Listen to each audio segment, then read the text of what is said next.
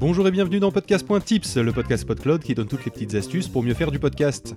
Aujourd'hui, nous allons vous aider à y voir plus clair dans les mots utilisés dans le monde du podcast. Et on commence bien évidemment par le mot « podcast ».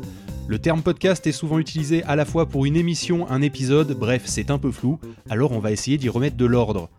Le podcast lui-même, ou balado chez nos amis au Québec, c'est le mode de transmission du contenu, avec des fichiers à télécharger pour les écouter depuis un appareil nomade. Ces fichiers sont listés dans un flux RSS.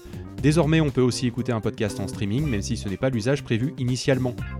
Une émission, c'est le concept ayant une ligne éditoriale et une structure commune entre tous les épisodes. Par exemple, le journal de 20h. Un épisode, quant à lui, c'est une sous-partie d'une émission, avec un contenu unique en accord avec la ligne éditoriale et la structure de l'émission.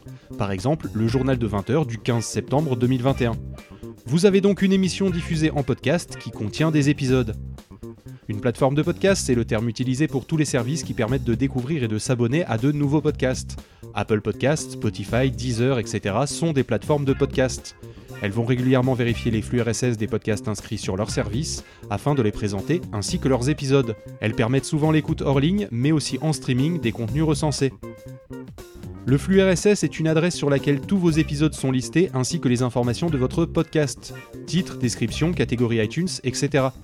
Dès qu'un nouvel épisode arrive, il est ajouté au flux RSS et les plateformes l'ajoutent à leur catalogue, et où vos abonnés ont une notification dans leur lecteur de podcast.